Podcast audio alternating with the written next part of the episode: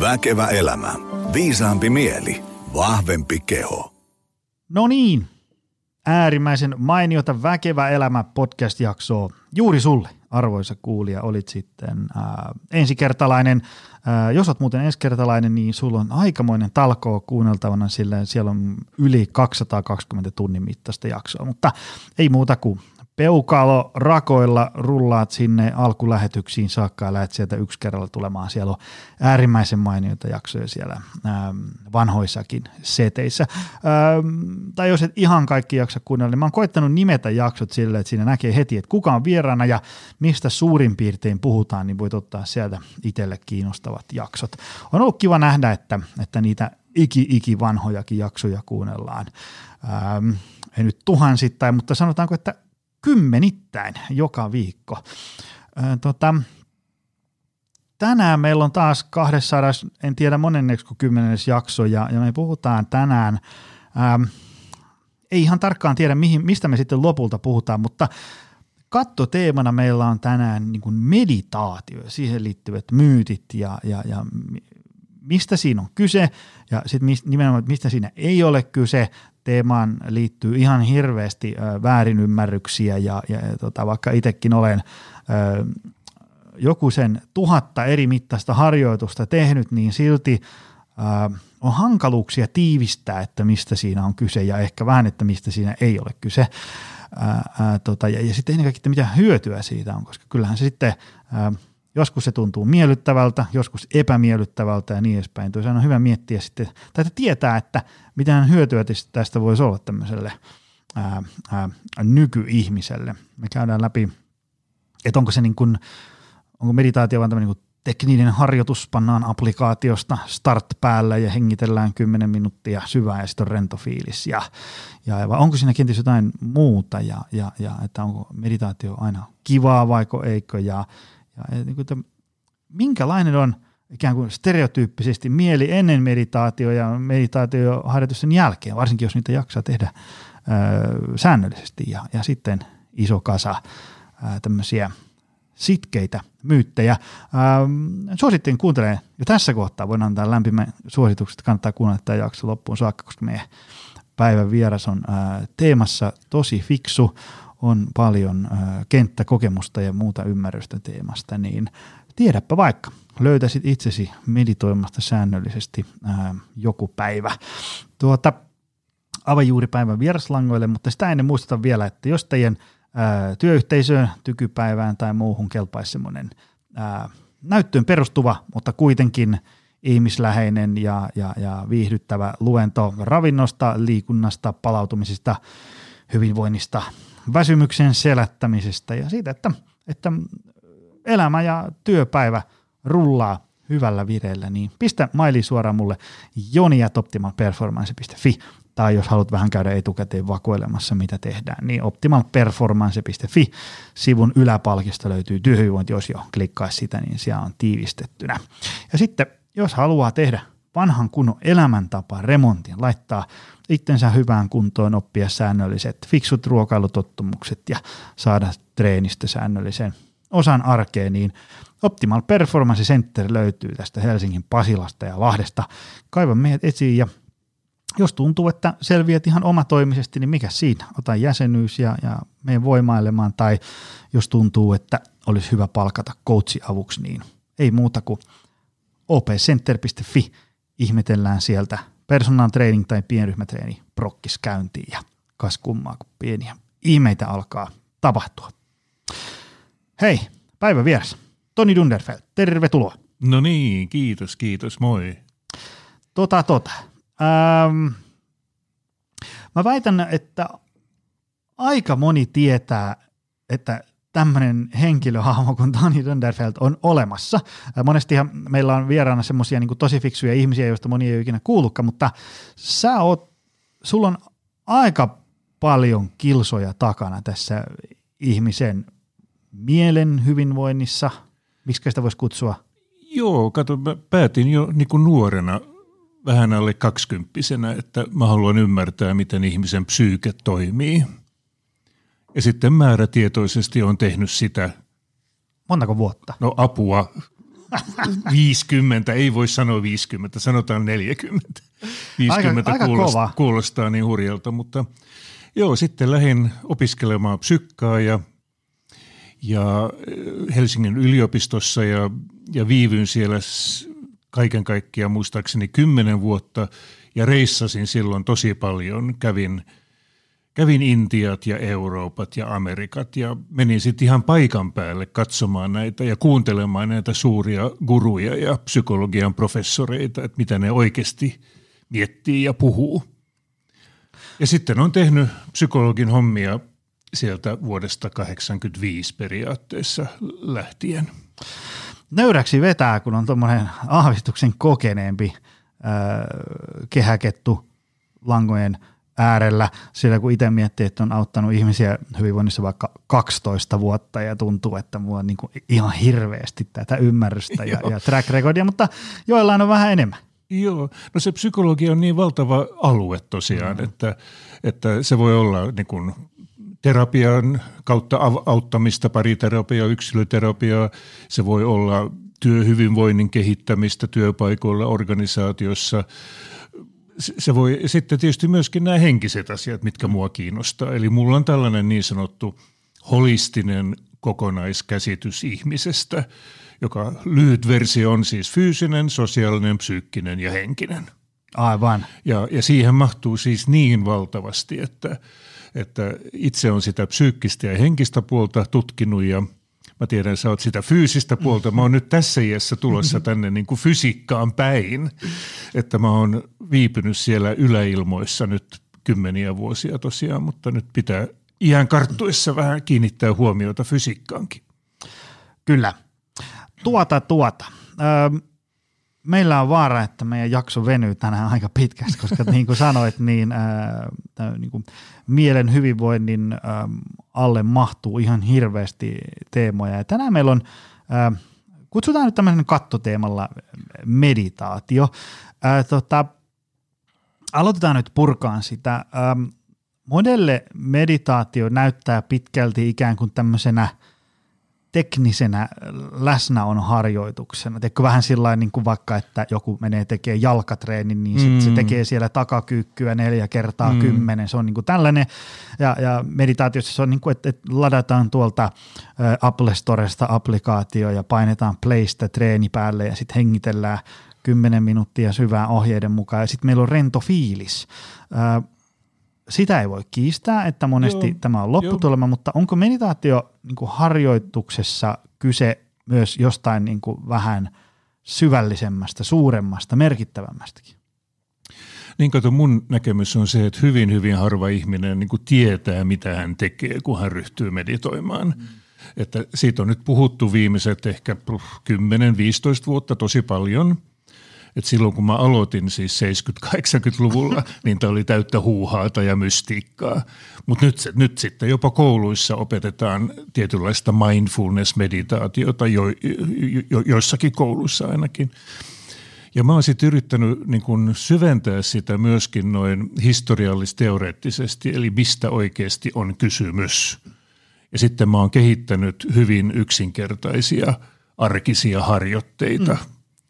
Ja, ja jos ne haluaa kutsua meditaatioksi, se on vähän kiistanalaista, mutta mä puhun mieluummin mielen hyvinvointitreeneistä. Mm, mm, joo. Eli tämä on niin kuin tosi laaja alue ja, ja mä haluaisin ihan ekaksi sanoa, että, että kun alkaa kiinnostua meditaatiosta, niin pitää päättää yksi asia.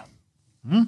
Eli pitää päättää, haluaako vetäytyä tästä maailmasta ja ryhtyä munkiksi tai nunnaksi, tai haluaako olla tavallinen ihminen, joka käy töissä ja on perhettä mahdollisesti ja on niin kuin kuluttaja. Mm. Sillä siinä nämä meditaatiotavat eroaa tosi tosi paljon. Ja meditaatio alun perin, siis pyöreästi 4000 vuotta sitten, oli siis tätä munkki- ja nunnahommaa. Eli nämä perusmenetelmät, joita nykyäänkin sitten jossain yhteyksissä viljellään, niin kehitettiin sitä varten, että noustaan yli tämän arjen. Alright. tiedätkö, ja, Joo. ja poistutaan tästä harmaasta, kauheasta, stressaavasta maailmasta, jossa on Kuulostaa kiinnostavalta. Jossa, niin, jossa on sairauksia ja, ja ongelmia ja probleemeja ja kaikkea mm. näin. Eli, ö, eli moni nykyajan ihminen ei halua poistua tästä maailmasta jonnekin yläpilviin tosiaan tai mahdollisesti valaistua tai kohdata Jumala tai jotain tällaista, vaan moni nykyajan ihminen haluaa vähän niin kuin sä puhut optimal performance, mm. niin haluaa sen optimal performancein niin kuin mielen alueella ja mm. ymmärtää, miten ajatukset ja tunteet toimii, miten intuitio toimii ja niin edelleen ja niin edelleen. Mm. Ja tämä täytyy ensin tehdä niin kuin selväksi, että, että meillä on paljon niin kuin meditaatiokeinoja, joiden alkuperä oli tosiaan kieltää tämä elämä. Eikö niin? Kieltää mm ö, niin kuin, niin kuin tällainen arkinen tavoitteellinen toiminta, vähentää sitä ja tietyllä tavalla suhtautua kriittisesti niin kuin syömiseen ja seksuaalisuuteen mm. ja ihmissuhteisiin ja näin. Ja, ja, ja tämä on niin kuin aluksi tehtävä selväksi ja, ja, ja, ja silloin nämä ehkä ihmisille selviää, että tämä meditaatio on enemmän niin kuin tällaista jalat maassa – oman mielen kanssa toimimista. Mm. Mutta toki jos haluaa munkiksi tai nunnaksi, niin sitten löytyy näitä menetelmiä, varsinkin ortodoksilaisuudessa ja katolilaisuudessa, kristinuskossa, sitten tietysti kaikki buddhalaisuuden eri haarat, hindulaisuuden eri haarat, plus monet muut mm. meditaatiotekniikat. Mutta tämä on siis niinku käyttökelpoista kamaa niin kuin meille tavallisille, heittomerkissä tavallisille ihmisille, jotka Joo. haluaa edelleen viettää perheen kanssa aikaa, käydä Joo. töissä ja katsella Netflixiä ja niin edespäin. Ja, ja nimenomaan ns-tavalliset ihmiset, joilla on tavoitteita elämässään. Mm. Eikö niin, että mm. haluan opiskella, mm. haluan kuntoutua, mm. tahdon löytää merkityksellistä työtä ja toimintaa, mm. Mm. niin tätä, tätä mä kutsun, tai heitä mä kutsun nyt tavallisiksi ihmisiksi, sillä sitten munkit ja nunnat, niin he haluavat palvella Jumalaa, he haluavat löytää ultimate truth mm-hmm. niin kun, ja kaikkea tällaiset. Ja silloin ne menetelmät on aika hurjia ja rankkoja. Otta, saako, saako kysyä, o, mitä ne on? Niin. No kato sitten, lähdetään ihan niin kuin arkielämän rajoittamisesta, että asutaan tietyssä paikassa, luostarityyppinen mm. paikka tai tämän tapainen, ja sitten hyvin säännöllistettyä elämää syödään hyvin vähän, mm. jotta ei jäätäisi kiinni näihin fyysisiin asioihin. Ja sitten on pitkiä, pitkiä meditaatioita, jotka on niin kuin ehkä rukouksen omaisia, missä mm. toistetaan jotain tiettyjä sanoja tai lauseita – ja sitten niin kuin jatkuvasti tarkoitus on keskittyä niin kuin pois tästä maan elämästä kohti taivaallista autuutta. Ja Aivan. en ota kantaa, onko sellainen olemassa vai mm. ei, mutta ihan vain, että, mm. että tiedetään, että meditaatio alkoi silloin tuhansia vuosia sitten tällaisista pyrkimyksistä. Nyt kun meillä on vasta tämmöinen vartin verran podcastia mennyt, niin mä tiedän, että kaikki on vielä langoilla. Otetaan tässä kohtaa kaikkein kiinnostavin kysymys. Ö, mitä hyötyä tästä on tämmöiselle, tiedätkö, Suomessa asuvalle ihmiselle, jolla on, joka on tavallinen ihminen, silloin tavoitteita ja, ja, ja niin edespäin. Haluaa elää rikasta ja niin, monipuolista, niin, niin. monipuolista Miksi elämää. meditoida? Joo. No ensimmäiseksi tulee mieleen, että tämä pään sisäinen häly pitää saada rauhoitettua. Mm. Että, että se voi tuntua vähän rankalta sanoa, mm. mutta 8-90 prosenttia meidän ajatuksista ja tuntemuksista on huuhaata. Mm-hmm. Ja ikään kuin, en sano nyt suoraan turhaa, mutta se on sellaista mielen viruksia, jotka pyörii mm. täällä meidän mielessä, ei kehossa, mutta, mutta mielessä. Ja ensimmäinen varmaan – ö, niin kuin tarkoitus on rauhoittaa ajatukset, jotta pystytään jollain tapaa keskittymään. Mm. Ja että meillä on käytännön keinoja päivän aikana, jos huomaa, että ajatukset lähtee laukkaamaan, vaikkapa pelkoajatukset tai, tai huolestuminen tai jotain tällaista, niin pystyy niin kuin heti, pam, tietää mitä tehdä, jotta ne vois rauhoittua. Mm, joo. Se on niin kuin ihan, ihan niin kuin ensimmäinen, sillä, sillä uskoo tähän tai ei, mutta meidän ajatukset muovaa meidän elämää hyvin, hyvin, hyvin paljon. Joo, ja, niin, ja sitten jos siellä pyörii joku semmoinen vähän ikävänlaatuinen kasetti, niin sitten se voi Joo. muovata vähän niin kuin ei haluttuun suuntaan. Sitä Joo, ja, ja se vie energiaa, että, että se on vähän niin kuin autolla ajaminen, että ei sitä heti huomaa, että bensaa tai sähköä tai diisseliä kuluu. Ja se on vähän sama ajatusten kanssa tai tämän mielen kanssa, että ei sitä niin kuin arkisesti, okei, mulla nyt oli vaan jotain kuvitelmia ja jotain pelkoja, ei se nyt niin haittaa. Mm. Mutta tiedätkö, se kumuloituu ja ajan myötä se kuluttaa, se vie energiaa ja, ja, ja siksi tämä on niin kuin ihan tällainen ensimmäinen perusasia. Ja sitten ehkä toiseksi, jos hyvin, hyvin paljon yksinkertaistaa, niin sitten – on tämä niin kuin luova toiminta, että oppisi käyttämään mieltään luovasti. Ensin vähän rauhoitetaan, mm. sitten opitaan käyttämään luovasti, eli millä tavalla mä sitten luon vaikkapa ajatuksia, mielikuvia, millä tavalla mä kehitän tunneelämääni mm. ja niin edelleen. Se on niin kuin iso, iso niin kuin kappale siitä asiaa. Ja kolmanneksi mä sanoisin sitten niin kuin ihmissuhteet. Mitäs niihin? Että tässä ihmissuhdekentässä mm. mä pystyisin toimimaan sinun kanssa ja hänen kanssaan mm. niin kuin hyvällä ja kivalla tavalla, tiedätkö?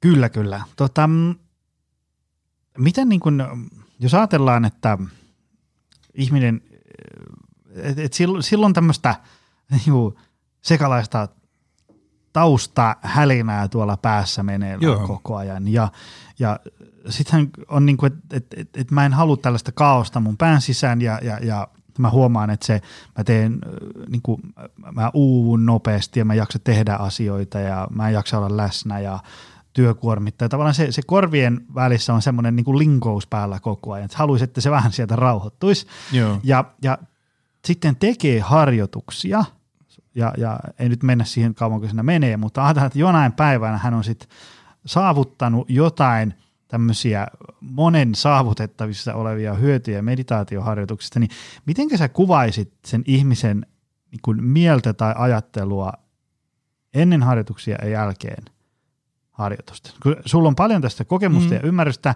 niin mä ja kun nämä on, nämä on asioita, joita on niin kuin hankala sanottaa. Osaisitko no, sanottaa ne jotenkin? on, ne on hankala sanottaa, sillä meillä ei oikein tällaista psyykekieltä. Mm, mm. Et sanotaan nyt vaikkapa kaikenlaiset minuustermit, siis yksilöllisyys, minuus, identiteetti, mm. ö, persoonallisuus ja kaikkea nämä, niitä käytetään sikinsokin. Mm, mm, ja meillä on kuitenkin aika tar- tarkat termit esimerkiksi kehon – mm. kehittämiseen, eikö vain? Mm. Joni ymmärtääkseni, että esimerkiksi sulla on niin hyvin hallinnassa, mm. miten sä nimeät eri harjoitukset ja mit, ja, mihin ja. ne vaikuttaa. Mm. Ja vastaavaa pitäisi saada sitten tähän, tähän psyykkeeseen. Ja nyt mm. mä oon sitten yrittänyt kehittää näitä menetelmiä ja tosiaan tämä uusin kirjani Hyvä fiilis, niin, niin siinä käydään näitä perusteita läpi. Mutta okei, miten ne eroaa sitten – niin yksi tapa kuvata on se, että, että jos olet pikkusenkin harjoitellut näitä sisäisiä menetelmiä, niin sä pystyt lähes kaikissa tilanteissa ö, niin kuin etsimään rakentavia ratkaisuja. Kun sen jälkeen, kun on tehnyt. Edes vähän harjoitellut. Joo, joo. Mutta tässä nyt heti täytyy sanoa, että – että tämä just nyt ero, erotaan siitä munkkinunnahommasta, että meidän ei, ei, meillä ei ole tarkoitus tulla täydellisiksi. Mm. Eli munkki ja nunna pyrkii täydelliseen elämään, niin kuin mm. siinä, siinä uskonnollisessa ryhmässä se määritellään. Mm. Mutta tässä ei pyritä niin kuin täydelliseen arkeen, vaan niin kuin käyttökelpoiseen, mm-hmm. ö, luovaan ja hyvään – sanoisiko ongelmanratkaisutaitoihin. Ja käytännössä tarkoittaa, että hyvin pikkujuttuja, vaikkapa ajaa autolla ja ei, ei löydy parkkipaikkaa ja aika niin kuin kuluu, että olisi pitänyt olla jo siellä mm. yhdessä paikassa, niin pysyy suht rauhallisena ja mm. etsii niin kuin hyvän parkkipaikan. Mutta vähän vaikeampi tilanne on sitten kotona esimerkiksi, jos on parisuhde menossa, mm. Niin pystyy siinä polttavassa H-hetkessä, kun mm. tuntuu, että toinen ei rakasta ja kaikki menee päin helvettiä, niin pystyy siinäkin mm. ainakin johonkin pisteeseen rauhoittamaan itsensä – ja löytämään rakentavan ratkaisun, joka vaan voi olla se, että hei kulta, jatketaanko me huomenna tätä juttua. Mm, mm. Eli, Aivan. eli se on hyvin niin kuin, niin kuin käytännöllinen taito after ja before, mm-hmm. niin kuin sanoit. Tota, mulla tuli heti tuosta jatkokysymys mieleen. Siinä ei kuitenkaan ole kai kyse mistään tämmöisestä, että me – tungetaan meidän tunteet pöytälaatikkoon, jotta me voidaan olla viilipyttynä tässä hengessä, vai mistä no, Ei, ei. Kato, nyt, nyt mä, mä aloitin puhumisen näistä ajatuksista, ja tunnemaailma on jo hyvin erilainen. Ja. Me voidaan puhua siitä hetken päästä. Ja sitten vielä kolmas sisäinen maailma on kaikki nämä meidän tahdot ja intentiot ja mm. mihin me kohdistamme huomion ja näin.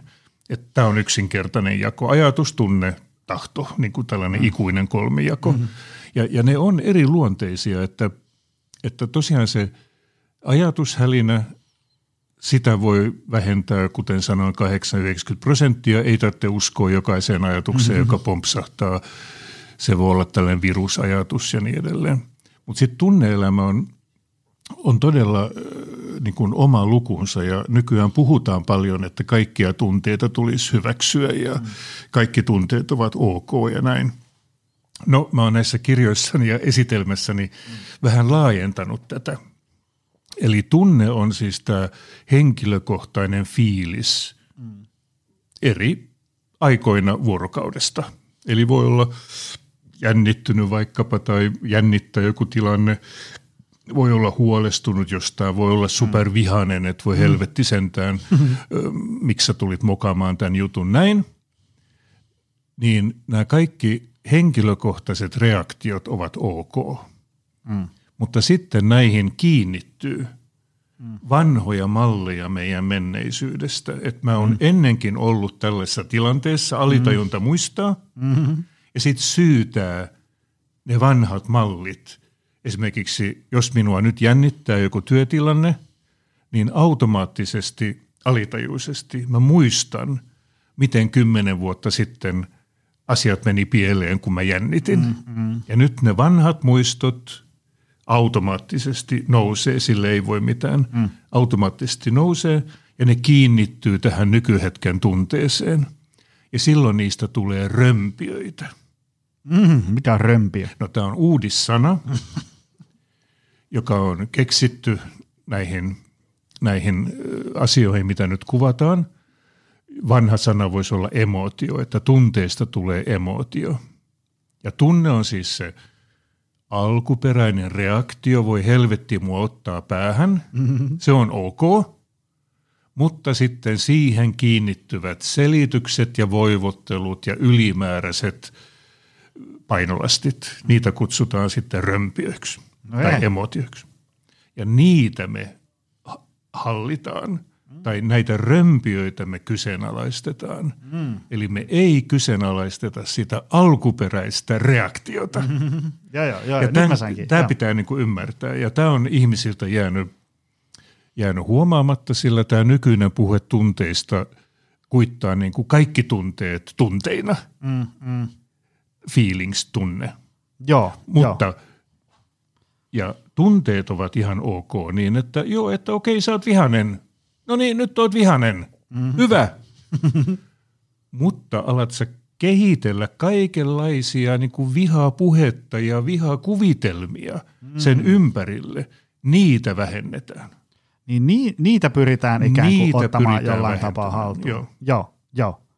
Mä muistan, ähm, on semmoinen applikaatio kuin Headspace. Ja te, tota, niillä on semmoisia lyhyitä animaatioita. Voi olla, että ne löytyy jostain YouTubestakin niin irrallisena. Headspace on kuuluisa. Se oli ihan ja, se, tota, innovatiivinen tällainen meditaatioapuväline. Joo.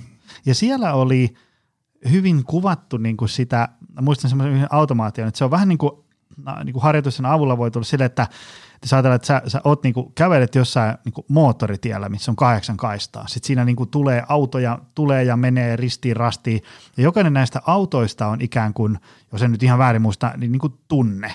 Ja, ja, tota, Oikein hyvä. Ja sitten sit sen Joo. sijaan, että sä, niin kuin, lähdet sä juokseen ton tunteen perään, nyt tuolla tulee toi tunne, niin sitten sä ikään kuin otat semmoisen lepolassen, laitat sen siihen moottoritien viereen heittäydyt siihen selälle rauhassa niin kuin havainnoimaan näitä tunteita. Erinomainen kuva. Ja se oli mun mielestä, mikä avasi itselle sitä, että, että niin kuin edelleen ne autot niin kuin tulee ja menee. Ne, ne autot ei ole niin kuin mun hallussa. Mä en mm. pysty pysäyttämään mm. niitä. Ja niitä tulee, vaikka mä tekisin mitä. Mutta sen sijaan, että mä juoksen niin kuin päämärkänä niiden perässä ja vaikka niin kuin impulsiivisesti teen asioita yhden tämmöisen auton niin kuin viemänä, niin mä pystynkin olemaan ikään kuin siellä – tien reunalla katsomassa, että katoppas nyt tulee vihreä pakettiauto ja niin edespäin. Aivan erinomainen mielikuva.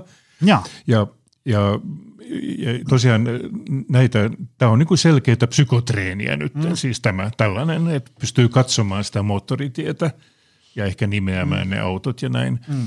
Ongelma tulee just näistä vanhoista meditaatiotavoista, esimerkiksi buddhalaiset meditaatiotavat tai, tai myöskin kristilliset meditaatiotavat, missä sanotaan esimerkiksi, että ei saa olla vihainen.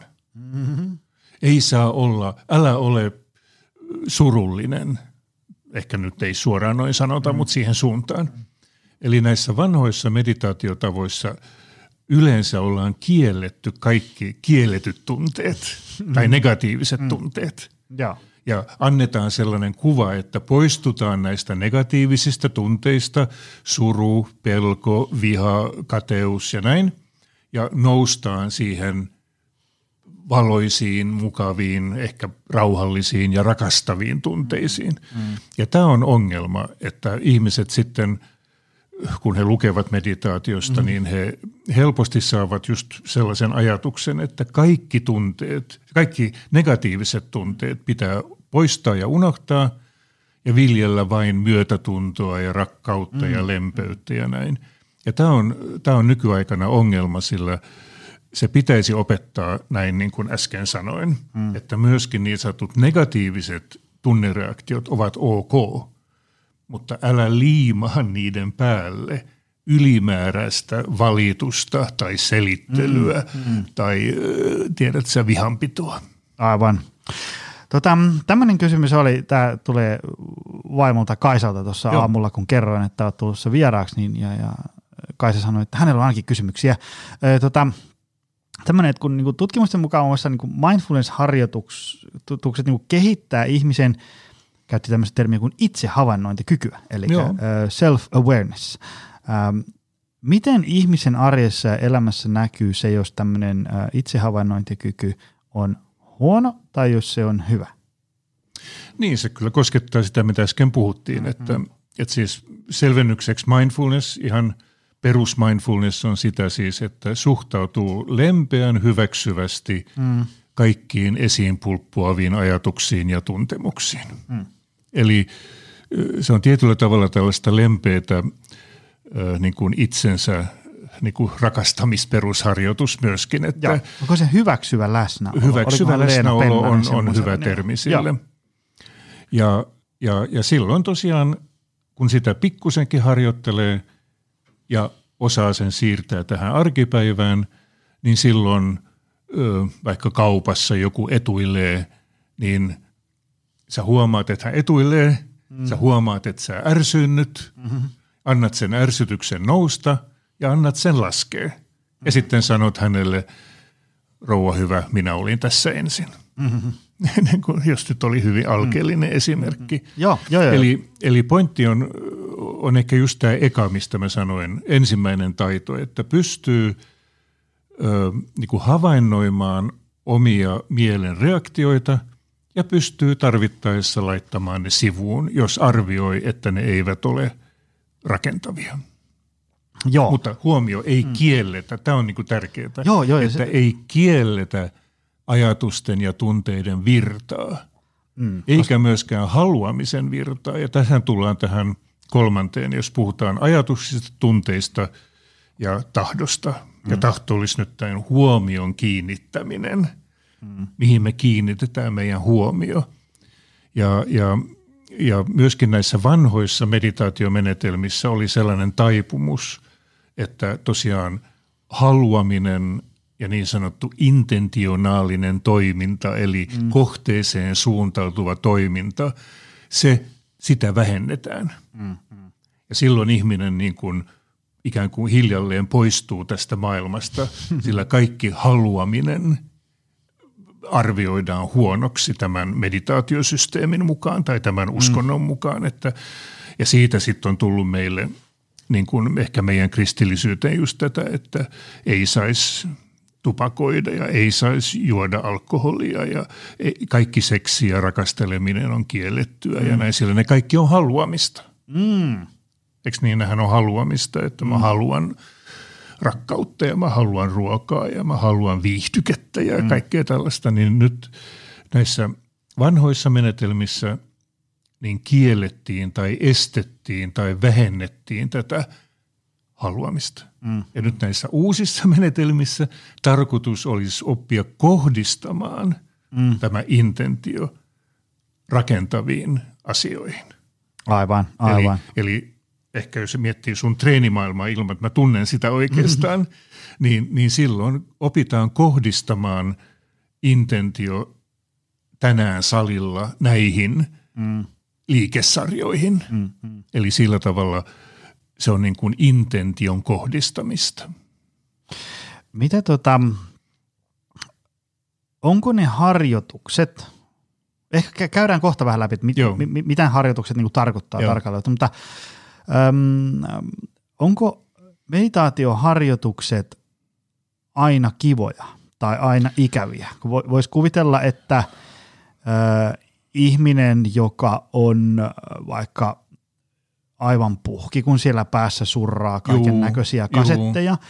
niin hän haluaa niin kuin nyt jotain hyvää ja niin edespäin, öö, kun on niin paljon kaikkea ikävää, että nyt ei kestä niin kuin ikävää enempää. Nyt mä haluan niin kuin hyvää mukavaa, rento.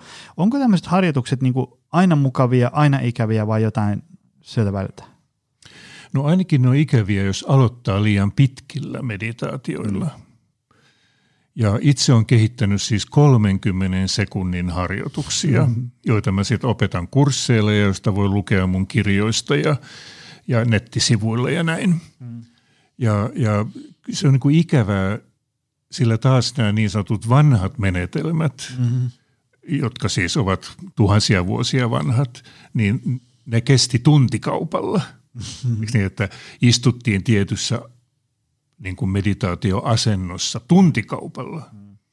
Tai roikuttiin puusta pää alaspäin tuntikaupalla. Ihan totta.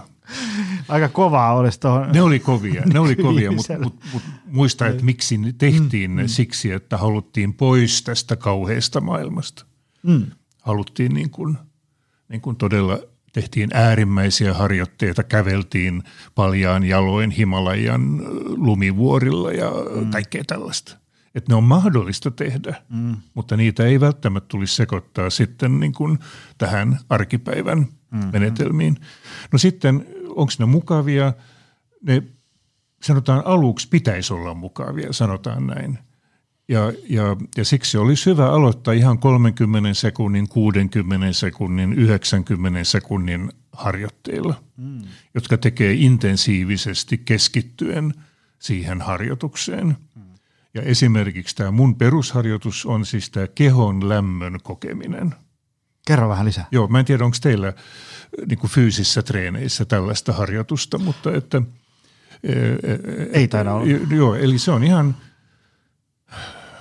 voit, voi hengittää kerran sisään ja ulos, jos haluaa, voi pitää silmät auki tai suljettuna ja sitten ottaa hissin täältä pään päältä, jos haluaa tehdä mielikuvana, niin ottaa hissin täältä pään päältä, joka laskeutuu hiljalleen läpi koko ihmisen fyysisen kehon – ja samalla aistitaan tämä lämpö.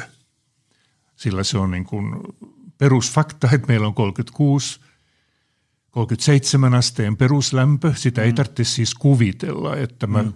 kuvittelen olevani Kreikan saaristossa kesällä. Ei tarvitse mm. kuvitella, vaan se on enemmän laskeutuminen siihen lämpötuntumaan, mm. mikä juuri minulla nyt on. Ja tämä 30 sekuntia, sitten voi lisätä toisen 30 sekuntia. Mm. Ja se takuu varmasti rauhoittaa, sillä lämpö on aina niin kuin rauhoittava. Mm, mm. Ja sitten kun sä keskityt siihen, meidän mieli tarvitsee jotain, mihin keskittyä. Mm. Muuten se sitten niin kuin taas hyppää paikasta toiseen. Aivan. Ja, ja tämä ehkä kuvaa sitä niin kuin mukavuutta. Tämä on niin kuin tosi mukavaa. Se on kivaa tuntea olonsa lämpimäksi ja tietyllä tavalla niin kuin ankkuroituneena fyysiseen kehoon, niin tässä on tietty turva. Mm. Eikö niin, ulkona on kylmää, siellä on hirveä liikennemelu, mutta minulla on juuri nyt lämmin ja mukava olo. Mm. Siis voi auttaa sille semmoiseen, jos on vähän semmoinen maailmantuska päällä – semmoinen niin kiire. Sellainen, sellainenkin olisi tietysti hyvä treenata ennen kuin se maailmantuska niin. tulee, sillä jos on ihan hurja maailmantuska, niin sitten ehkä ei. pitää käyttää järempiä psykologisimpia toki, toki. aseita, mutta että ihan tällainen perusrauhoittuminen ja tämän toistaa 5-10 kertaa viikon aikana tai parin viikon aikana, mm. niin sä ikään kuin opetat sun psykofyysiselle systeemille – että sinä haluat kokea lämmintä rauhallisuutta, mm, mm. vaikka ulkona sataa ja vaikka rahat on lopussa mm. ja vaikka kotona on vaikeaa, mm. niin sinä haluat ja sinä pystyt ja sä saat tuntea olosi lämpimäksi ja rauhalliseksi. Mm. Voisi kuvitella, että ne on hyvä semmoinen pieni hengähdyshetki siihen. Ja tämä on niin kuin pieni hengähdyshetki, mm. tämä on sellainen minitauko, mm. jota suosittelen, että ihmiset ottaa ainakin kerran kaksi päivässä. Mm. Ja nimenomaan 30 sekuntia, mm. eli se ei ole edes kolme minuuttia. Mm.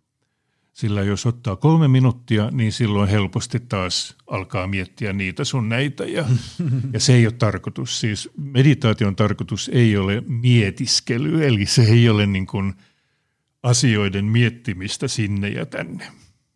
Mitä on muuten sun ajatukset siitä, että joku kertoo, että olipa meditatiivista hakata halkoja tunti?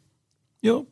Onko, onko se? No se on sillä tavalla, siis... Se on sillä tavalla, sillä silloin keskitytään siihen niin kuin mm. kirveen painoon mm-hmm. ja sen liik- liikerataan kohdistetaan huomio siihen halkoon. Mm se on siinä mielessä meditatiivista jo. Mä kuitenkin kutsuin sitä halkojen hakkaamiseksi.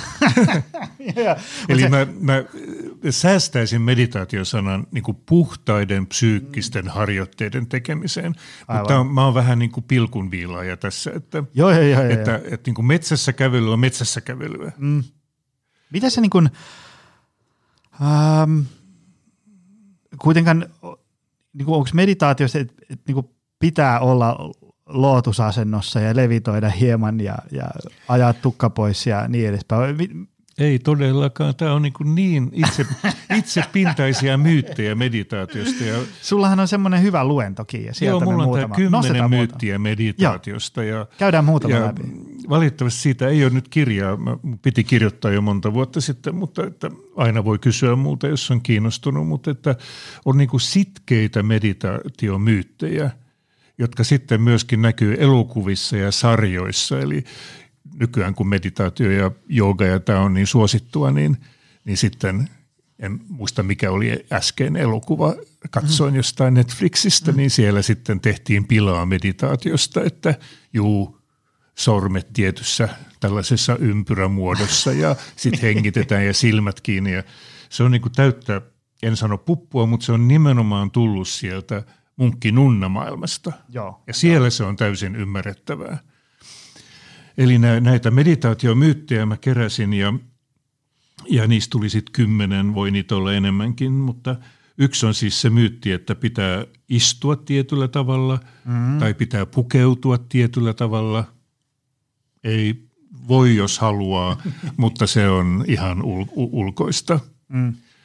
Ja sitten toinen myytti on on, on, on sitten tämä, että pitää olla absoluuttinen rauhallisuus, mm. että, että, että, että mikään ei saa häiritä, mun täytyy vetäytyä jonnekin.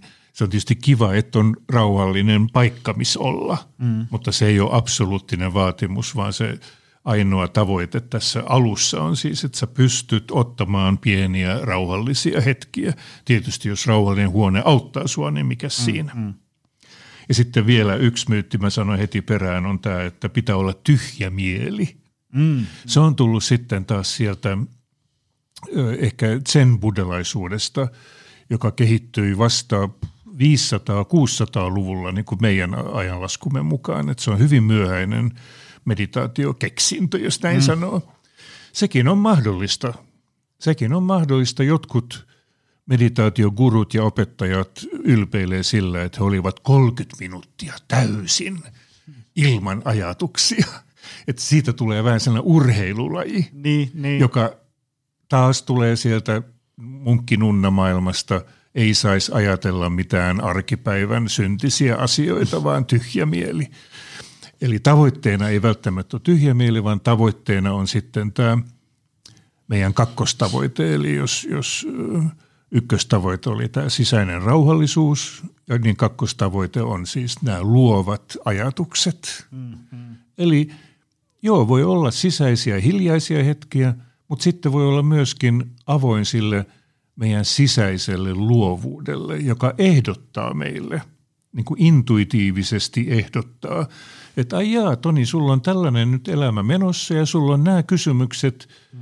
Pienen rauhoittumisen jälkeen voi tulla tällainen luova ajatus, mm. että hei Toni, mitäs jos sä menisit lenkille? Mm. Tai mitäs jos sä miettisit näitä asioita? Eli meillä on tällainen luova alitajunta, mm. jonka mä kutsun aureettiseksi tietoisuudeksi. Avaa vähän lisää. Mitä se ja on? aureettinen AU on kullan kemiallinen symboli, mm.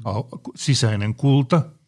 R tarkoittaa tällaista dynaamista, kehittyvää sisämaailmaa ja eettinen tarkoittaa taas tätä luovaa, hyvää käytännön ratkaisua. Mm. Mm.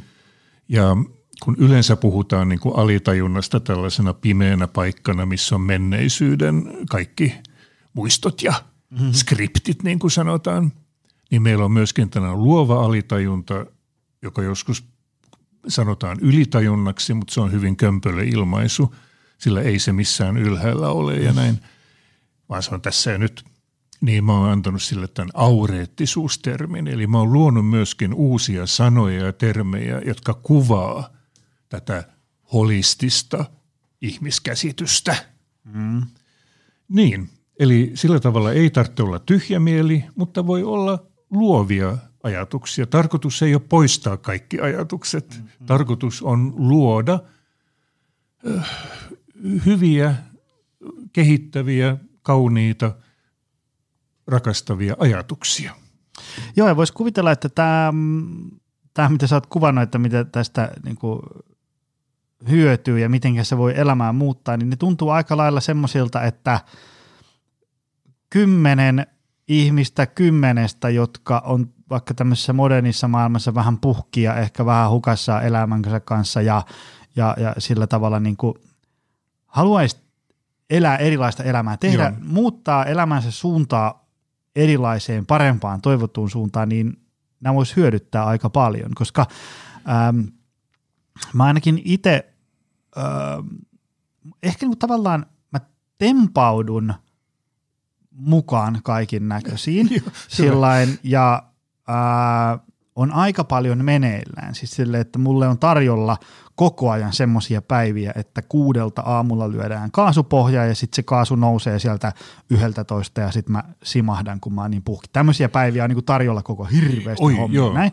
Ää, mä pystyn jo pikkusen priorisoimaan Hyvä. niin, että, se että ei, ole, niin, ei ole ihan näin, mutta silti mä huomaan, että aika paljon asioita tulee tehtyä arjessa autopilotilla, on sillä tavalla ihminen enkä kyborgi. että, että mä huomaan, että mulla saattaa olla niin kuin sunnuntai-iltana, että okei, ensi viikko näyttää tälleen, ensi viikkona tehdään sitten näitä ja nämä on niin kuin tärkeitä Joo. hommia näin. Joo. Ja sitten seitsemän vuorokautta myöhemmin, kun mä sunnuntai katon viikkoa taaksepäin, niin sitten mä huomaan, että mä en muuten tehnytkään niin kuin juuri mitään, sitä mitä suunnittelin, vaan Oi, tuli tehty ah, joo. niin. Ja tämä on ehkä semmoinen, mistä haluaisi päästä eroon, ja kysyn tätä niin kuin itseäni varten ja monia mm. kuulijaa varten, koska mä tiedän, että moni kuulija on semmoinen, että ne, ne tulee vaikka tuohon meidän valmennukseen, tai sitten mä oon jossain Joo. Luennoimassa työyhteisössä ja sitten siinä niin kuin kahvitauolla jutellaan, niin moni kertoo siitä, että, että, että, että moni jopa tietää, mitä ne haluaisi, mutta tiedätkö, kun on niin paljon kaikkea, kun nämä viikot vaan niin kuin Niin, menee kato. ja on, Niin. on, on, voiko tästä olla siihen apua, että pystyisi niin kuin välillä pysähtyyn, että nyt tämä on se hetki, kun mun pitää valita toisin. Tämä tuntuu vaikealta, mutta nyt on mentävä tähän toiseen suuntaan. Joo, joo näin, nä- näin voin sanoa, että, että, että parhaimmillaan meditatiiviset menetelmät auttavat sua myöskin sit suuntaamaan elämän siihen suuntaan, mitä niin kuin sisimmässä sit tarvitset. Mm, Sillä lisäyksellä, että jos on, sanotaan, miten tämä nyt sanoisi, että jos elämä, elämässä on valtavaa stressiä niin kuin töissä tai parisuhteessa tai terveyden kanssa tai on, on isoja elämän kysymyksiä, mihin mä nyt sit, miksi mä elän, mikä on tärkeää, mm. niin siihen mä ensin suosittelen psykologista konsultaatiota. Joo, joo. Tai kaveri, ei tarvitse nyt olla psykologi, voi olla kaverikonsultaatio mm. myöskin. Eli, eli tämä on myöskin yksi näitä myyttejä muuten näistä mm. mun kymmenestä myytistä. Yksi meditaatiomyytti sanoi, että, että jos vaan meditoin, niin en ikinä sairastu enkä, ei, ja mulla on niin kuin onnellinen ja tyytyväinen elämä. Mm. Se valitettavasti ei pidä paikkaansa.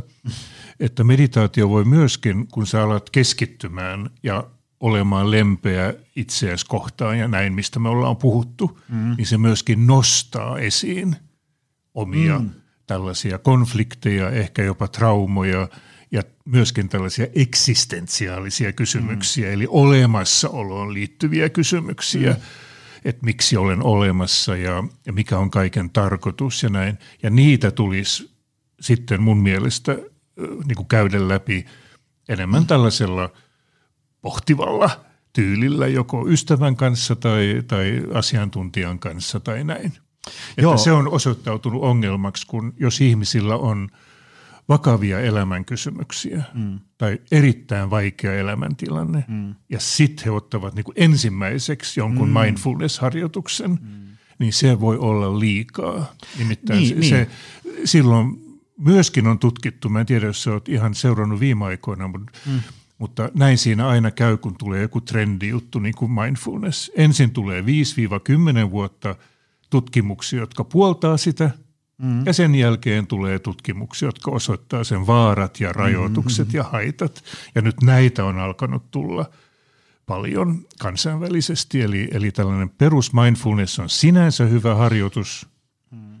mutta jos on vakavia elämän ongelmia, psyykkisiä häiriöitä, niin niitä tulisi niin kuin hoitaa asianmukaisesti, sillä ne voi, ne voi vaikeutua ja ahdistus voi lisääntyä. Joo, joo mä muistan, äh, olikohan se, en muista kuka tämmöinen äh, meditaatio mindfulness guru se oli, mutta joku tämmöinen arvostettu äh, amerikkalainen mies hän oli, kun häneltä just kysyttiin, että, että onko niin jotain elämäntilanteita, että niin mindfulness ja meditaatioharjoitus ei ole hyvä, Joo. niin hän sanoi just sitä, että, että sit jos on sellainen tilanne, että sun ei ole hyvä olla yksin sun ajatusten kanssa, niin, niin silloin, joo. silloin, että silloin kannattaa just mennä vaikka terapiaan tai mikä nyt sitten ikinä, että saada niitä... Pari kertaa juttelemaan Niin, jonkun niin, asiantuntijan niin. kanssa ja selventämään vähän, missä, käy, missä mennään. Joo, näin. Et se, on, se on tärkeää. Ja tämä on myöskin jännä, että tosiaan mä koko ajan puhun näistä vanhoista menetelmistä, mutta nimenomaan ne vanhat alkuperäiset meditaatiomenetelmät, niin ne ohitti ihmisen psyykkiset ongelmat ja häiriöt. Mm. Ja tämä vielä, kun mä tosiaan sitten matkustelin ympäri maailmaa ja otin selville näistä asioista, muun muassa olin, olin jo 70-luvulla Pohjois-Intiassa Dalai Laaman luona, ennen kuin kukaan oli kuullut hänestä, niin harjoittelin meditaatiota siellä Dharamsaalassa ja, ja sitten tosiaan on matkustanut sillä tavalla ympäri maailmaa ja ollut konferensseissa, seminaareissa, tutustunut alan huippuihin, niin, niin valitettavasti se vanhakantainen meditaatio-ohjeistus oli, että jos sulla on huono olla tai psyykkisesti häirintynyt, tai, tai en sano häirintynyt, mutta psyykkisesti raskasta, mm. Mm. niin ohita se vaan. Mm. Niin kuin mene vaan sen y- y- yli ja ohi. Mm. Ja, ja tähän on sitten herätty viime aikoina, että, että, että meditaatiomenetelmät eivät korvaa hyvää psykoterapiaa mm. tai hyvää psyykkistä ja mielen hyvinvointiapua. Aivan. Tämä on hyvä lisää tähän sanottavaksi myöskin. Onko muuten semmoinen ähm, meditaatioharjoituksissa, äh, mä itse ollut äh, Leena Pennasen semmoisella viiden päivän hiljaisuuden mm. retriitillä, oli mielenkiintoinen kokemus. Viisi päivää niin kuin ilman kuulijoille, jotka ei tiedä, niin käytännössä ilman mitään virikkeitä, ei ollut kynää, paperia, kännyköitä, telkkaria, ei ollut luettavaa. Salaa luin lounastunnilla ketsuppipurkin kyljestä sitä sisällysluetteloa, kun oli niin tylsää. Mutta se tavallaan viisi päivää, ja sitten me meditoitiin muistaakseni, tai tehtiin erilaisia harjoituksia, joku semmoinen kahdeksan, yhdeksän tuntia päivässä, viiden päivän ajan. Ja, ja tota, ähm, jotenkin mä huomasin, että suurin anti siitä viidestä päivästä on ikään kuin se, se reflektio jonkun toisen kanssa. Siis sillä tavalla, että – varsinkin jos on kohtalaisen aloittelija, niin sitten voi olla, niin kuin, että miksi mun mieli tuottaa tämmöistä, miksei se ole hiljaa, mm, mm. miksei se pysähdy, miksi mua ärsyttää, no miksi nyt on kiva olo, nyt taas ärsyttää, tekkö. Ja sitten, jos ei ole minkäänlaista kokemusta tämmöistä harjoituksesta, niin voi olla ehkä vähän silleen, korvien välissä sellainen kaos, että, että mitä, mitä järkeä tässä on, mitä tästä nyt sitten pitäisi olla hyötyä, mutta sitten kun on ikään kuin joku opettaja, joka kertoo, että, että varmasti olet huomannut, että mieli vaan tuottaa kaiken näköistä ja sille ei oikein voi mitään, mutta sun ei tarvitse niin toimia jokaisen ajatuksen päästä. Niin onko näissä harjoituksissa minkälainen rooli sillä ikään kuin nyt heittomerkeissä opettajalla tai jollain sillä semmoisella vaikka applikaatiolla, joka kertoo jotain niin kuin jonkun harjoituksen päätteeksi syntyneitä tunteita ja niin edespäin? Vai onko kyllä, se vaan, onko vaan semmoista yksin grindaamista? Ihan A ja O, että, mm. että ke, voi keskustella henkilön kanssa, joka on tehnyt näitä mm. harjoituksia, tiedät se vuoskaupalla. Joo, joo. Että kyllähän se on ihan niin kuin mm. varmaan kaikessa, mitä oppii, mm. että on hyvä olla joku mentori, joka vähän voi kertoa tästä, tästä prosessista, että se ei ole vaan niin kuin harjoitus näin – jota mm. teet kerran päivässä, vaan se on tietty prosessi, joka lähtee mm. liikkeelle. Ja tässä prosessissa on nämä ja nämä vaiheet, just niin kuin turhautumisen vaihe ja mm. innostumisen vaihe ja sitten on niin kuin pysähtymisen vaihe, missä tuntuu, että kehitystä ei tapahdu ollenkaan mm-hmm. ja, ja näin. Et se ja, on varmaan ja. Niin kuin ihan kaikessa, onko sitten urheilutreeni tai musiikkitreeni, niin, niin on kysymys prosessista. Mm. Ja siinä sitten – niin kuin hyvän mentorin löytäminen olisi tosi hyvä, jos haluaa mennä niin kuin pidemmälle. Mm. Et, että jos vaan tekee pari 30 sekunnin harjoitusta, niin se on ihan ok. Mm. Mutta jos haluaa mennä pidemmälle. Ja sitten on taas se vaara, tämä niin kuin henkinen narsismi, eli että se opettaja voi olla tällainen dominoiva mm. ja minä olen oikeassa, kaikki muut ovat väärässä tyyppinen mm. opettaja, joka sitten se on niin kuin ongelma. Mm. Ja tosiaan näissä meditaatiopiireissä on jatkuvasti, jatkuvasti skandaalia. Mm. Siis jatkuvasti. Mm. Eli lähes kaikki meditaatiosuuntien opettajat on jäänyt kiinni erilaisista väärinkäytöksistä. Mm, mm. Ja se väärinkäytökset voidaan tiivistää kolmeen, eli se on vallan väärinkäyttö, rahan väärinkäyttö ja seksin väärinkäyttö. Mm. Ja tämä koskee siis sekä kristillisiä, hindulaisia, buddhalaisia, tseniläisiä, et cetera, et cetera, et cetera. Eli tämä on myöskin yksi myytti, että – tämä meditaatio-opettaja on täydellinen ja virheetön. Mm, mm. Se on näissä mun kymmenessä Joo. minuutissa myöskin. Ja se on tosi kova pala niellä ihmisille, mm. kun he ovat ehkä 50 vuotta seuranneet jotain tiettyä meditaatiorataa, mm. sillä näitä meditaatiostyylejä on siis satoja, satoja, satoja. Mm. Ja sitten kun ovat seuranneet jotain tiettyä rataa, ja sitten paljastuu, että tämän meditaation niin kuin pääohjaaja äh, mm. on sitten käyttäytynyt mm. rumasti tavalla tai toisella, ja niitä Jaa. tapoja löytyy paljon. Aivan, aivan. Että, että enemmän puhuisin niin kuin mentorista ja mm. luottohenkilöstä, joka A tuntee niin kuin menetelmät, sillä hän on itse tehnyt niitä ja hän ei vaan puhu niin kuin kirja mm. viisautta. Mm. Ja sitten hän tuntee tämän prosessin, mm. että mitä lähtee liikkeelle, joo, joo. kun alkaa treenata. Se tota, onko olemassa jotain sellaisia ähm, ikään kuin enemmän, enemmän niin kuin tämmöistä käytäntöä, äh, sano, vaativaa tai edellyttävää äh, meditaatioharjoituksia. Siis esimerkiksi jos joku on, että kun mä, mä, mä en halua istua sillä tavalla paikallaan, niin hengitellä. Onko siis jotain niin kävelyä Joo, muuta? On, Kerro jo. vähän jotain, millaisia ne voisi olla?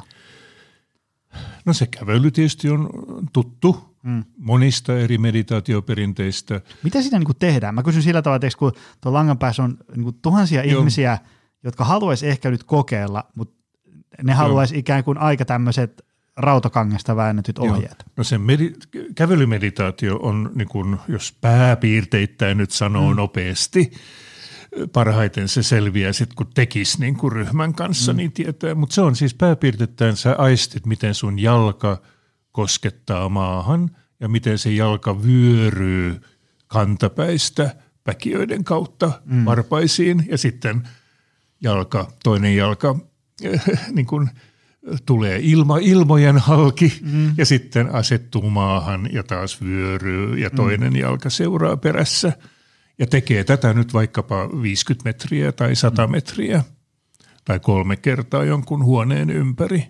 Eli silloin se fokus on ö, niin kuin lihasten, jalkojen, kehon liikkeessä, miten kohdataan maapinta mm. ja miten painovoima ja toisaalta nostovoima mm. toimivat sinussa.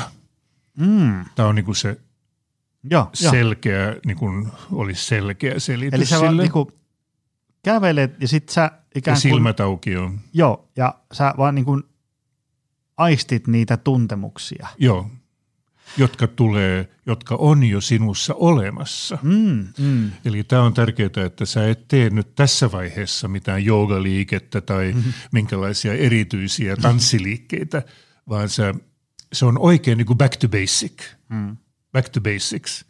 Eli olet kävellyt 30, 40, 50 vuotta elämäsi aikana mm.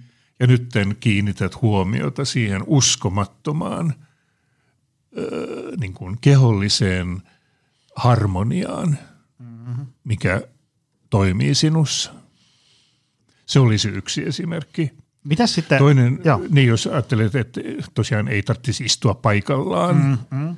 niin sitten voisi olla esimerkiksi enemmän tällainen niin kuin luontohavainnointiharjoitus, eli katsot jotain puuta, miten se kasvaa mm. ja eläydyt sen puun niin kuin, ö, geometriaan, jos näin sanoisi, että tuossa menee tollainen oksa ja sen oksan päässä on tollainen lehti, mutta ettei mitään arvioita, että onko tämä nyt minkä niminen puu tai mikä, mikä mm. laji, ja sitten katsot niin kuin seuraavaa oksaa ja miten se ikään kuin elämänvoima liikkuu tässä puussa. Se olisi tällainen havaintoharjoitus. Langan päässä on varmasti ihmisiä, jotka sanoo, että joo, tiedätkö, mä aina välillä teen noita, mutta sitten tiedätkö, kymmenen sekunnin päästä mun pää lähtee niin, sinne työpalaveriin. Se, kato, se ja sitten, tiedätkö, miten ne sitten ajattelee? Sitten ne ajattelee, että mä en osaa näitä harjoituksia, ei. kun mun mieli ei pysy siinä jutussa. Niin mikä on sun viesti heille? Mun viesti on tämä 30 sekunnin harjoitus, mm. eli, eli siihen mä oon sitten päätynyt näiden matkojen ja opiskeluiden ja kymmenien, satojen seminaarien jälkeen, että, että tämä olisi niin kuin koko kansan tasolla hyvä lähtökohta. Eli opi 30 sekunnin ajan esimerkiksi tämä kehon lämpö tai havaintoharjoitus tai kävelyharjoitus tai niitä on kymmeniä erilaisia harjoitteita, mutta ota 30 sekunnin äh, niin kuin mitoissa. Mm. Ja yleensä sen 30 sekunnin aikana tulee kaksi niin kuin tällaista mielen liikehäiriötä. Aika Eli tahti. se ensimmäinen tulee ihan parissa 5, 6, 7 sekuntia, että se heti pompsahtaa jonnekin. No ei haittaa, sä palaat tähän mm. kehon lämpöön. Ja sitten toinen tulee siinä 20 sekuntia. Mm. Eli silloin ajattelee, että tämä voisi jo niin kuin loppua, mutta silloin puskee vielä sen läpi, mutta ei tarvitse pidempään kuin 30 tai 60 sekuntia tai maks kolme kertaa 30 sekuntia. Ja tosiaan mä toistan vielä, että kun tämän tekee 5-10 kertaa, niin aluksi tämä tuntuu ihan naurettavalta, että mitään ei tapahdu ja tämä on ihan tyhmää, mutta pitää tehdä 5-10 kertaa, jonka jälkeen sä huomaat, että arkitilanteissa mm. sen sijaan, että sä tuohdut mm. ja kauhistut, mm-hmm. Eli se liike sulta menee näin niin kuin ulospäin, että voi kauheeta, että nyt taas tapahtuu ja kaikki mm. menee päin helvettiin, niin sä huomaat, että sun, sanoisiko psykofyysinen automatiikka laskeutuu. Mm. Ja sen sijaan, että sä niin kun menet miten sanois, räjähtää, räjähtää. räjähtää ulospäin, niin sä laskeudut sisäänpäin. Eli tavoitteena tässä, tähän oli meidän ykkösharjoitus vasta, hmm. niin tavoitteena tässä on siis tietty lämmin automatiikka. Hmm. Eli tavoitteena ei ole mitään kummallisia huippusuorituksia tai hmm. mitään, mitään ö, henkisiä tai hengellisiä kokemuksia tai näin, vaan – Tämä on hyvin yksinkertainen tavoite. Ja sitten kun saa tästä kiinni, niin no monille tämä jo riittää. Mm, mm. Sillä hyvin monet ihmiset nykyään sanovat, että he haluavat niinku rauhoittua. Joo, joo. Ja se semmoinen niin kuin... Niin tämä voi jo riittää. Joo, ja varsinkin siinä alkutaipaleella, miksi nyt myöhemminkin, niin tavallaan itse huomasin, että, että se, se tunnekuohu niin kuin edelleen jotenkin primitiivisesti lähtee tuolta tulemaan. Joo, joo. Ja joo. Ja sitten aina välillä räjähtää, mutta välillä onnistuu sillä, että hei, nyt se tuolta tulee, ehkä mä tässä nyt käyn vaikka hakeen kupin kahvia Joo. ja palaan sitten takaisin ja pystyn ehkä tekemään vähän viisaampia ratkaisuja. Niin, kato sillä, tämä on niin kuin se lähtökohta, että 80-90 prosenttia nämä mielenliikkeet, olkoon ajatuksia, tunteita tai mitä, niin eivät ole asiallisia. Et ne, ovat, ne ovat niin kuin psyyke on tottunut tuottamaan tällaista hölynpölyä. Mm. Ja tämän vielä joku ihminen, kun hän lukee sen, niin hän voi vielä niin kuin oivaltaa, eikö niin, ai joo. Sitten se pitäisi vielä viedä käytäntöön ja siinä tämä, esimerkiksi tämä lämpömeditaatio on niin kuin käytännön väline, millä sä saat tämän hyvältä kuulostavan teorian toimimaan. Mm. Tämmöinen kysymys vielä, ää, tuolla langan päässä paljon ihmisiä, jotka ää, haluaa kehittää omaa hyvinvointiaan ja suorituskykyä ja, ja niin kuin parantaa ravitsemusta ja treeniä ja liikuntaa, Joo. ja niillä on tavoitteita ja niin edespäin. Onko tämmöisessä ää, meditaatioharjoittelussa riski, että se menee semmoiseksi kilpailuksi tai sellaiseksi niin kuin, äh, tavallaan tulosten maksimoinniksi. Nyt mä pystyn minuutin, mä haluan ainakin kaksi tuntia pystyä. Ja sitten se kääntyy niinku mm. niin itteen vastaan. Joo, var, varmaan joillekin. Sanotaan näin henkilökohtaisesti, mä oon hirveän vähän kilpailuhenkinen, mm. että mulla on vaikea niin kuin kommentoida omasta näkökulmastani, että mm. mut varmaan joo. Mutta mut musta tuntuu, että – että se koskee vain hyvin pientä prosenttia porukasta, mm. sillä ö, enemmän, enemmän tilanne on se, että ihmiset tekee innostuneena, käy jonkun viikonloppukurssin tai kuuntelee tosiaan jonkun, jonkun nauhoitteen ja tekee siitä joitakin kertoja, mutta sitten kun ne, kun ne tulokset eivät näy heti eikä tuu mitään jättiläismäisiä oivalluksia, niin sitten se, se jää. Että ehkä Aivan. pieni prosentti ihmisiä niin ottaa sen kilpailuna. Mutta siinäkin on taustalla siis tämä myytti, että pitää tulla täydelliseksi. Että se ei ole niin kuin tällaisen nykymeditaation tarkoitus ei ole täydellistyminen, vaan äh, mä vielä toistan niin kuin luovien ratkaisujen löytäminen elämän haastavissa tilanteissa. Nyt on noin tunti takana. Onko meillä vielä jotain tyhjentämättä ää, meditaation pankista? Niin. Nyt täytyy ihan pienesti, pienesti miettiä. No, ihmistä, joka jotenkin, hän tuntee kutsun, että nyt tähän pitäisi mm. paneutua, mm. niin mä kyllä suosittelen niin kuin ensin tekee tietyn skannauksen niin kuin kirjallisuuteen. Mm. Eli vähän tutustuu siihen kokonaiskenttään. Mm. Sillä tosiaan meditaatioita on hyvin monenlaisia, jotka eroaa radikaalista, radikaalisesti toisistaan. Mm. Ja tällainen esimerkki on mun mielestä hyvä, että, että yhtä paljon kuin meillä on urheilulajeja, mm. meillä on yhtä monta meditaatiolajia – Eli esimerkiksi kuulan työntö ja sanoisiko sadan metrin juoksu mm. Treenaa hyvin erilaisia lihaksia. Ja, ja siksi olisi hyvä tutustua monipuolisesti, luultavasti netin kautta, mm. vähän YouTube-videoita ja katsoa, että mikä näistä tyyleistä puhuttelee minua. Mm. Ja, ja sitten pitää määrätietoisesti harjoitella – jonkun aikaa, mitä nyt sitten sanoisi, joitakin kuukausia, että saa niin kuin kiinni siitä, että mikä on se juju. Mm, mm, joo. Ja sitten pystyy ylittämään nämä myytit, ettei niin kuin jää kiinni näihin myytteihin, turhiin luuloihin ja uskomuksiin.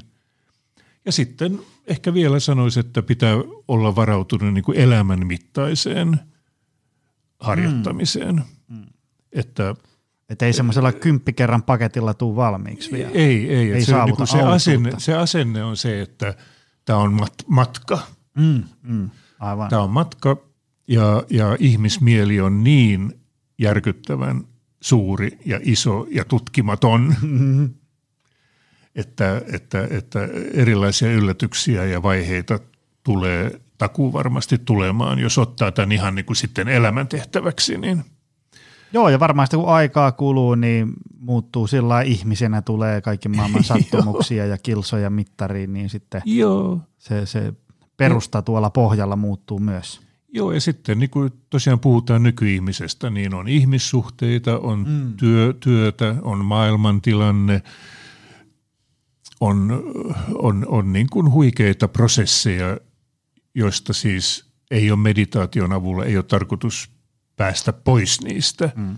vaan osata toimia niiden kanssa paremmin.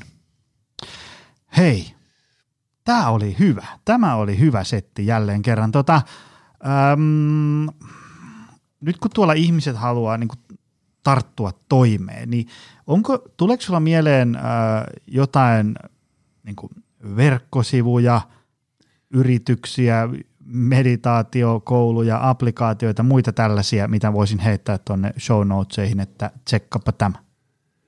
No suoraan sanottuna ei. Että, että mä oon sitten, täytyy myöntää vähän niin kuin jämähtänyt sitten näihin omiin, omiin asioihin ja, ja, ja en ole sitten niin kuin, tietoisesti en ole vielä tehnyt meditaatiovideoita enkä oikeastaan kirjojakaan, mm. mutta ne on tulossa – sanotaan tässä vielä parin vuoden sisällä ehdottomasti. Ja, ja enemmän sitten kannattaa, kannattaa tehdä vähän Google-katsannon ja katsoa, että mikä tarttuu. Joo, mikä jo. tarttuu omaan itseen. Mä en lähtisi nyt suoraan ehdottamaan, sillä mun näkökulmasta hyvin näissä monissa on, on sekoitettu asiat ja on niihin liittyy niin paljon uskomuksia ja väärinkäsityksiä, että mä en, mä en pysty tällä hetkellä suosittelemaan mm. niin kuin yhtä ainoata, vaan mm. että jokaisen pitää yksilöllisesti katsoa, että mikä, mikä sitten puhuttelee. Kyllä vaan. Onko sulla kotisivuja? On somekanavia. Tosiaan YouTube-kanava löytyy ja, ja siellä ollaan just nyt sisustettu mukava studio, missä on sitten videointia ja podcasteja myöskin tulossa. Et voi katsoa sitä kasvavaa YouTube-kanavaa. Ja nettisivut on tällä hetkellä tonypuhumaan.fi, jotka on enemmän tällaiset kaupalliset sivut sitten. Eli mä oon tosiaan kymmeniä vuosia kiertänyt Suomea ja vähän Eurooppaakin pitämässä kursseja ja luentoja lähinnä tästä mielen hyvinvoinnista ja yhteistyötaidoista ja, ja ihmisen elämänkaaresta ja persoonallisuudesta. Ja aina voisit olla yhteydessä tosiaan vaikka Facebookin kautta tai katsoa sitten näitä net- nettisivuja. Kyllä, ja sitten voi käydä hyvä fiilis kirjan hakemassa. Joo, mielen, mielen hyvinvoinnin, hyvinvoinnin kehittämisen perusteet. Ja sitten jos on kiinnostunut enemmän näistä, sanoisiko, ajatuksista ja teorioista, niin mulla on sellainen kirja kuin Valoisaksi, eli henkisen psykologian perusteet. Laitan senkin tuonne show notesihin. Tota, kiitoksia tästä. Tämä oli oikein mainio. Reilun no, tunnin setti. No hyvä, että tuli jotain ymmärrettävää, että ei ollut vaan tällaista pilvihommaa. Ei, tässä oli hyvä yhdistelmä teoriaa ja sitten koitapa tämmöistä. Ja, ja hyvää tämmöistä niin kuin myyttien selvennystä. Joo, kiitos. Kiitoksia tästä ja kiitos sulle, rakas kuulija. Se on taas ensi viikolla lisää. Se on moi. Tutustu lisää aiheeseen optimalperformance.fi ja opcenteri.fi.